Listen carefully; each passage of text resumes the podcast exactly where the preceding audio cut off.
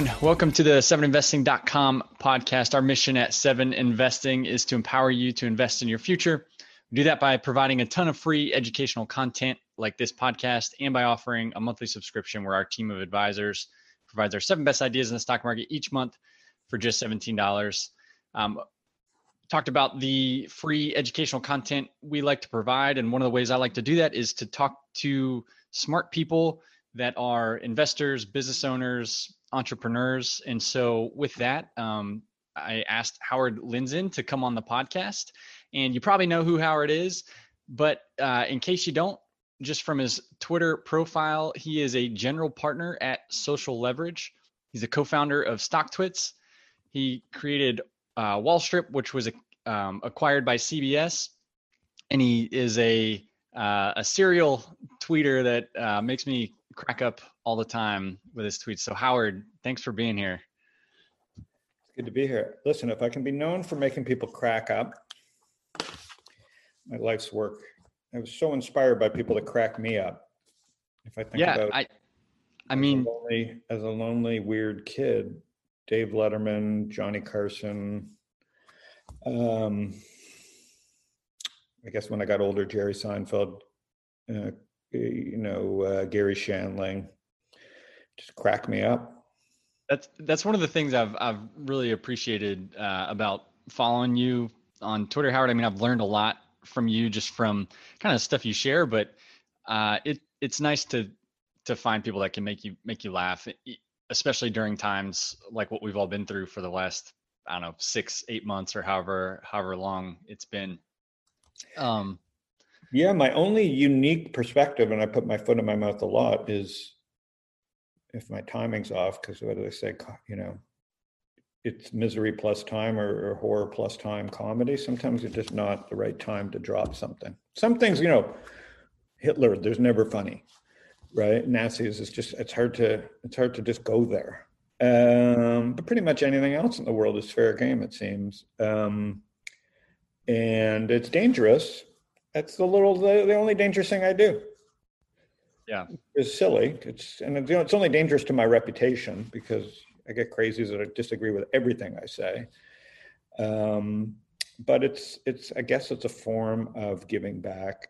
Uh, I get such great feedback from from making people spit out their coffee or whatever because they're not expecting financial advice to come with uh, irreverence and a bad attitude yeah. and sarcasm which is not always i'm not a professional comedian so it falls flat 50% of the time maybe less but like there's always somebody offended. Yeah and that's you know finance and investing is is super boring but speaking of uh, danger you burnt your thumb yesterday. Uh, how's it how's it doing? It's good. I i asked twitter and you know uh, I didn't rush to ice because I don't think ice helps, but uh, from previous uh, burnings. But I put toothpaste on it. Someone said put toothpaste on it, and it totally worked. I saw that. I, saw, I was going to ask you about that. If the tooth, it looked like the toothpaste actually worked. Who who would have known? Yeah, someone said to stick it somewhere else, and I didn't do that. Though. Yeah, uh, you. So this is kind of an investing related um, question, but you also have been doing I, I, like watching your Q and A's and your live streams and stuff. You've been doing uh, Stitch Fix box openings, and um, they report earnings here pretty soon. And uh, and I, I think there's been some funds that have been buying Stitch Fix.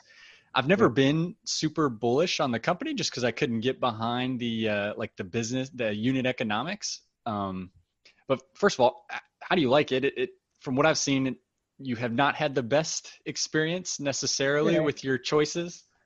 Yes, I'm always trying to find things that have a good story.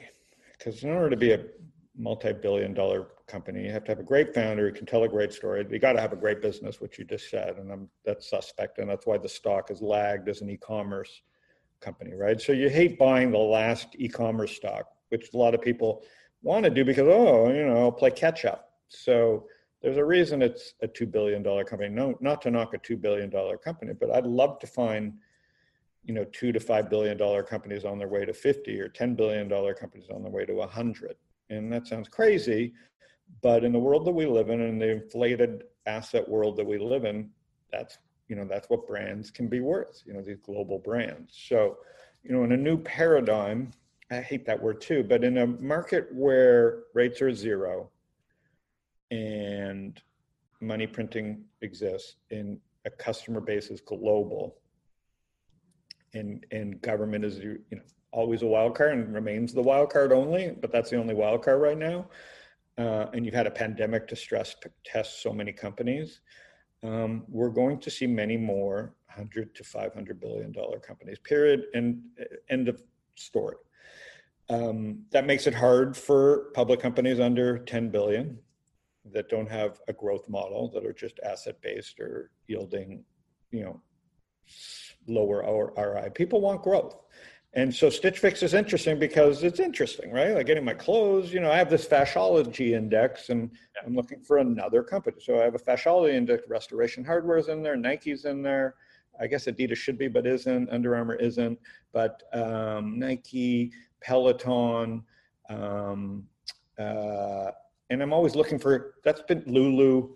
And that's really where I, I feel like I wear clothes. I'm 55, I'm shaped like a pear I have clothes problems. We all work from home. You know, nobody wears suits. Department stores are out. So there's this whole new category that combines technology and fashion. It's a very American thing. Uh, they call even Lulu calls himself athleisure. I prefer to call it fashology.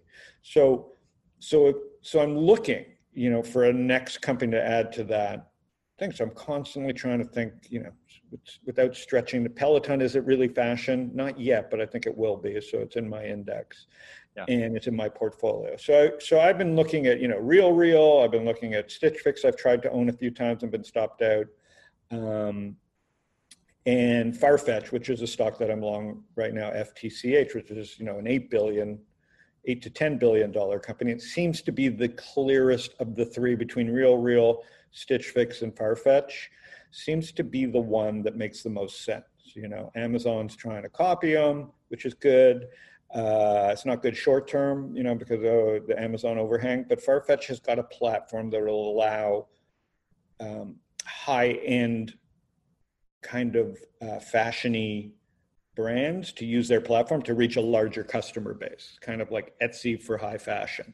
So I think, you know, I'm constantly looking for those kind of things. And then I have my 8 to 80 list, which is companies would graduate to, which Lulu uh, has graduated to, and actually Peloton at some point may graduate to, uh, which is companies that have customers that are 8 to 80 years old. So, you know, Google, uh, Facebook, even Bitcoin's in that list because of the brand.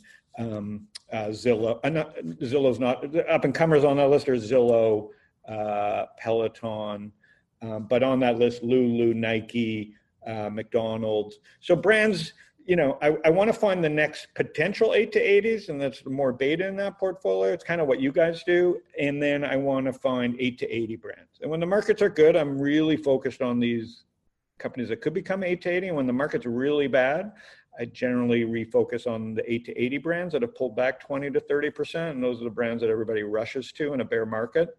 Um, so it's kind of, you know, that's kind of, you know, where I, uh, where I swing. I, I think I'm sharing my screen now, Howard, but um, yeah. you mentioned your, a couple of your, and this is one of the things I wanted to ask you about is. Um, That's my just, 8 to 80 uh, portfolio, yeah. Yeah, is uh, just some of the different tools you use. And I know you're a big fan of Koyfin. So while you were talking about I'm an it, investor. So yeah, I'm a big fan. I think it's one of the best. I've been doing this for 20 years as an individual or retail investor, I call myself, and I ran a hedge fund, including. And for a long time, this is the best product I've ever seen for a beginner or an expert investor. You know, yeah. Other than a so, terminal. So I, I, get, and I can share these out with everybody. You've shared these links out yeah. to your uh, eight to eighty, and then your the Howie yeah. portfolio as well. But it's a pretty cool um, function here. You can create um, portfolios and then share them out with people. So for anybody, anybody that's wondering, this is this is the eight to eighty portfolio that uh, Howard was talking about. The newest, uh, the new, you can pull it back out so we can walk through how I think. Nope. So, in, in, and I have a free blog that people can go to where I talk about when I add a name to something as big as the 8 to 80 lessons. I think in April I added Zoom at around 120 bucks. I know it sounded crazy, and it's just silly. It's up like 400% in the last three months, but occasionally happens, right? I added it holding my nose saying, listen, Zoom is now a brand that eight year olds are living on and 80 year olds are living on. If you look at Shopify, it's the same thing. Whether people know they're using Shopify, they're living on it uh, and and it's growing. Netflix, we all know. Spotify, I added recently as it broke out from 160. That is a, a brand known around the world. Uh, so they have to be profitable. I would have loved to have added Tesla at a, at a, sooner price. I think the brand uh, is going is a global brand, but you know profitability is sketch. Um, and you know I am an old person, so and I don't use Tesla. So Tesla's cost me the most money of all the stocks because if I just bought one, I'd probably be rich because I would That's have. Interesting. Yeah.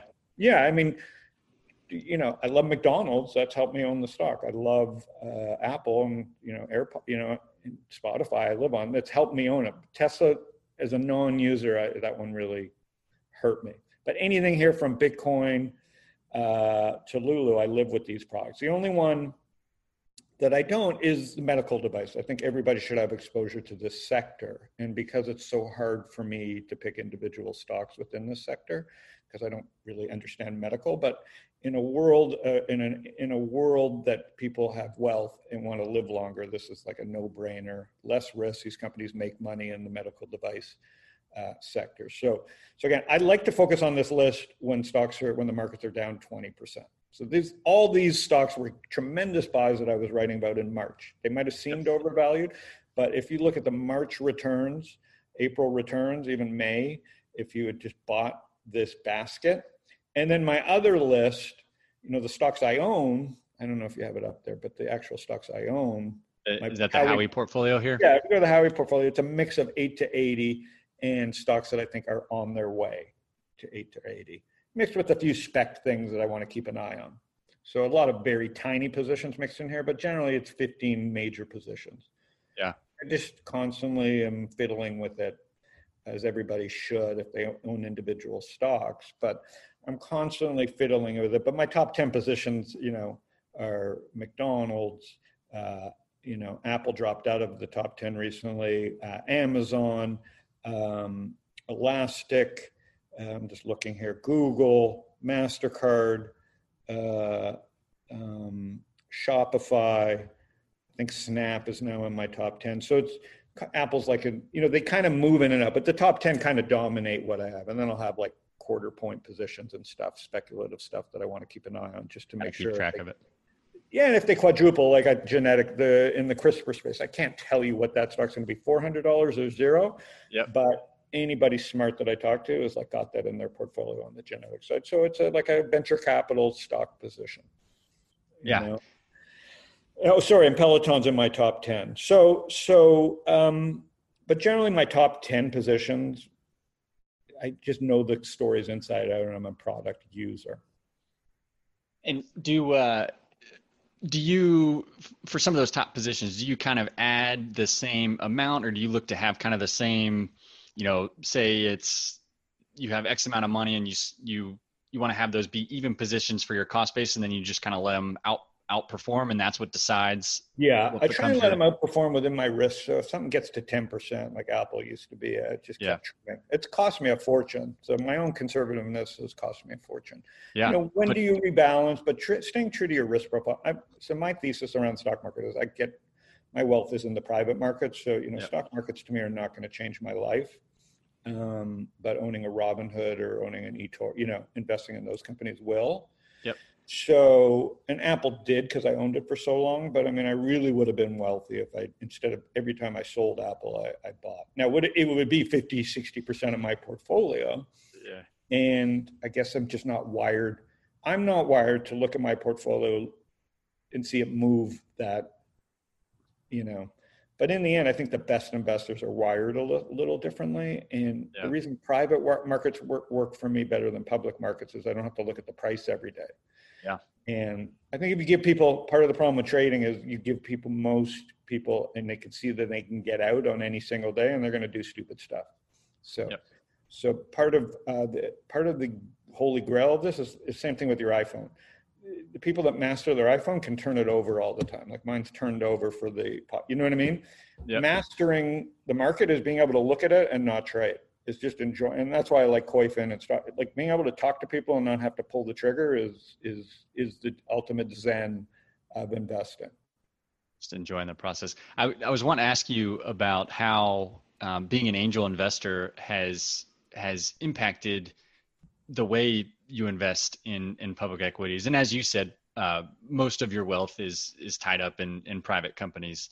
But we've heard the famous line from Warren Buffett that he's a he's a better investor because he's a business owner and he's a better business owner for an investor. So just curious on on your take on angel investing and how that has impacted your how you think about public markets. Um, I mean, it's been nothing but good. You know, I think I've talked more people out of being in hedge funds than I can.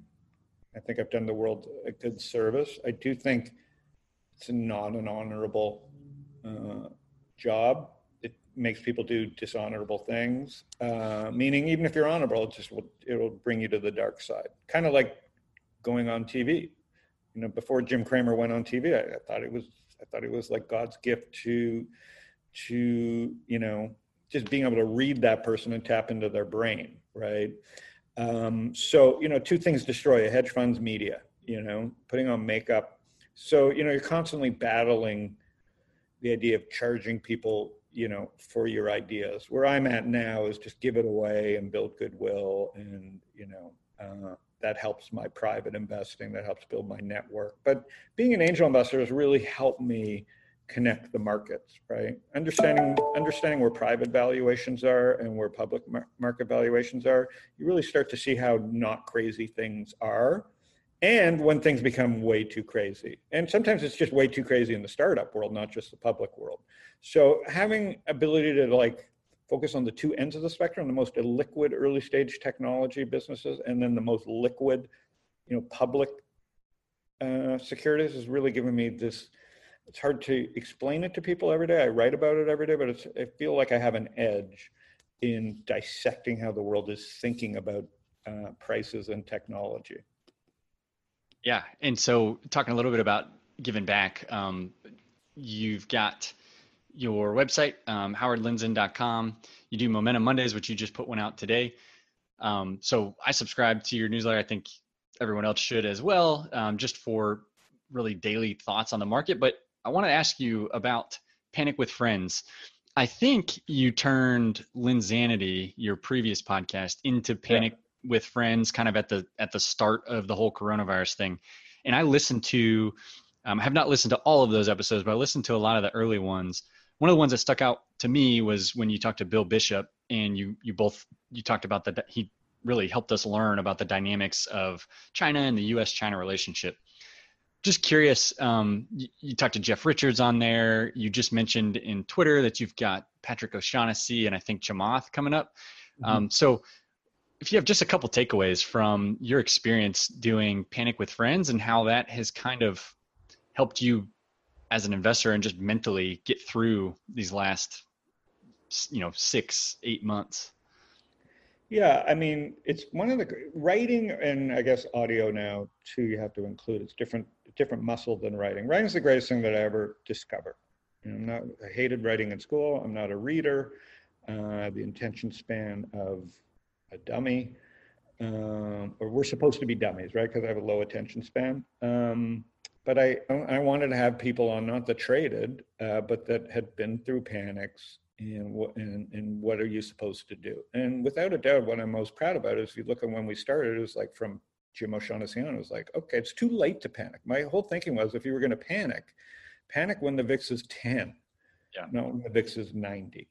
Okay, now we're somewhere in between at 30 and it's very elevated. So I still think we have a bias higher, but like you got to panic when the VIX is is 10, not 90. And so it was like too late to panic. Let's talk about what to do next. And at least we gave out really level-headed advice that, you know, stop selling and buy something or just move away from your money. Yeah. You know, and and so it helped me too. Like really selfishly, it, it all helped me because you know the itch is, ooh, you know, Google's at a thousand. Really, the temptation is you need to be buying, but it's still overvalued. Like the panic is like, well, this could go to 600, no doubt. But um, so at some level, to be a stock investor, you if you don't think that a VIX 70, 90 is coming again, you're crazy. So um, you know, this will give people a frame of reference now in the next panic to go listen to the first few episodes and really remember what panic was like and that the center did hold Now, if the center doesn't hold, we're all screwed. I don't know what to tell people. You may not be wired to invest if you constantly think the center is not going to hold. And cash is an option. Yeah, and and so um, we're kind of getting close on time here, but um, just just curious on on your thoughts on this whole thing. Now we're starting to see the market act up a little bit, some volatility. I think it's most likely a kind of a normal, healthy pullback, but there's a lot of panic out there right now. So just curious if you have any any thoughts on that, and if you think uh, you'll be needing to do panic with friends for another another year, or if are we almost done? I think we're done. And if we're doing VIX 90 again, you know, people are, think that's coming back. I'm all for people having that debate. If it is, we have bigger problems. So it's not about does it come back. It's what how do we react if it does? And the way you would react is like, okay, start planning for that today. Sell something today. Yeah. You know, because VIX is 30 at 90, we're going to see much lower prices. Um, I still don't think people understand the markets. This is a new market structure we're dealing with. And so the first thing I'm trying to think of is like, why would I ever? I never liked hotels. I never liked transportation stocks, although transportation is a good index in logistics. I, there's certain things I never liked. I didn't like Midtown Manhattan for the last 20 years, right? If you were in the tech business, you didn't go to Midtown. So it's like there's these trends that were already in underway. San Francisco was a shithole to many a year ago, three years ago. You know, there were problems there. So it's like we're just seeing uh, an expansion of the problems. Um, so that, that's not going to get any better, right? So so this move to digital is happening. The the hard part to understand here is like who's the sheep, who's the sucker? Is the sucker like Eastern Asia? Is a sucker Africa? Is a sucker Mexico? Because America's pretty good at distribution, and I think one of the last great rackets we have going is stock and brands and culture. And and if if everybody in Mexico wants to own Tesla, it's not my fault, right? The stock's going to get. We have a supply demand imbalance of great American businesses, and and most of those just happen to be digital. So if you light up Mexico with a Robinhood, guess what? People are going to buy there. They're not going to buy Mexico Cement Company. They're going to or Mexican grocer or the Mexican Walmart. They're going to go buy Tesla, Walmart. They're going to go buy um, they're not going to buy JP Morgan and Goldman Sachs. They're going to buy Twilio and they're going to buy fucking Facebook and they're going to buy Zoom, right? Because that's to them a brand that's not going to disappear, right? And so, in a world where that's happening, I don't think people really have factored in. And I, as a ground floor investor in Robinhood and eToro and running StockTwits, I and seeing other companies, you know, start their own Robinhoods or get their first crypto or be able to earn interest on their cash and use an app and Venmo and Square Cash, uh, and they'll be able to buy their first stock. They're going to buy an American company. So, so how this fully plays out, I don't know. What we are seeing is smart American venture capitalists start SPACs. Like we'll go buy a brand that we know the rest of the world will love because there's a billion buyers of that stock. And that's how the stock market works is distribution It goes from the hands of a few to the hands of many. So, so I'm kind of bullish because we're at the early stages of that. Will there be scams galore? Yeah. Um, should buyers beware? Yeah, never more than today. Um, but does that mean there's not the best opportunities of all time? Yes. So you have this incredible opportunity, incredible uh, ways to get involved, like less low friction ways, Koyfin, Robinhood, Cash App, Venmo, uh, Twitter, Telegram, stock, you know, Reddit to c- communicate to everybody has inside information in this era. Uh, the question is, how do you manage your money? So in that world, super bullish. In the world of like how we where we end up on prices, have no fucking idea. No one does. And so the question is, you know, how do you manage your money within that arena? Is the exciting part, and and that's just for everybody to do themselves. But there's, you know, it, we're we're in an incredible bull market um, still. I think what March taught us was that this volatility is going to be back. This yeah. is like an earthquake. So I think we're going to have more earthquakes. And they may come closer than together. I, I can't predict that. We could have another 90 VIX, but I don't think a 90 VIX necessarily means a bear market anymore right? A 90 VIX may just be, you know, like going up, going up uh, Everest. People do die. yeah. right? There's more people doing it, even though they know they're going to die.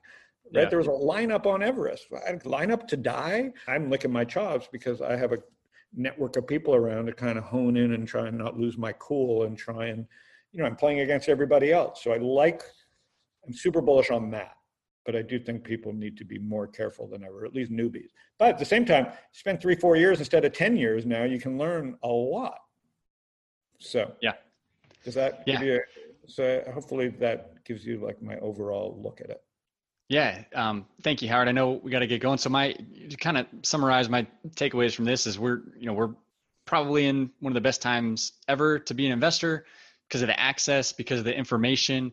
But the Network, important thing, community. the community, the important thing is that we do our research, which I know you're a big proponent of, and that we behave the right way in order to empower us to be a good investor. So um, that was my takeaways from this conversation. And uh, everybody, um, Howard Lindzon, you can follow him on Twitter at Howard Lindzon, L I N D Z O N, and we'll link to all your uh, your podcasts and everything, your website in the show notes. Howard, thanks a lot for your time. I appreciate it. Yeah, yeah. Just like one more thing that because it was a good wrap up there. It's like you know, it's easy to be disrespectful, right? It's easy to yell at somebody online, but it's also easy to be respectful and build your network. So it's like we have these great tools. You know, do you use them for good or evil? Uh, I, I would really urge people to just, you know, it's so easy to yell and to be anonymous. I would say, listen, there's just such opportunity to be nice, uh, like you do, like we do, and and um, give back and say hello to somebody or say thanks for that idea. I would say take the high road on this stuff. It's easy on yeah. FinTwit or whatever to just scream at somebody and demand, demand, demand. But hey, uh, there's enough of us out there sharing that you can find. And so I would say, you know, pay it forward, be nice. And these these tools are great, and you know they're a privilege. So you know, hopefully, you know, people take advantage of them. Yeah, that's a great note to end on. We should we should all make a little bit more effort to to be nice and be be good good to others. Yep. Thanks a lot, Howard. It's great great talking. Okay. Talk to you. Have a good one. Bye.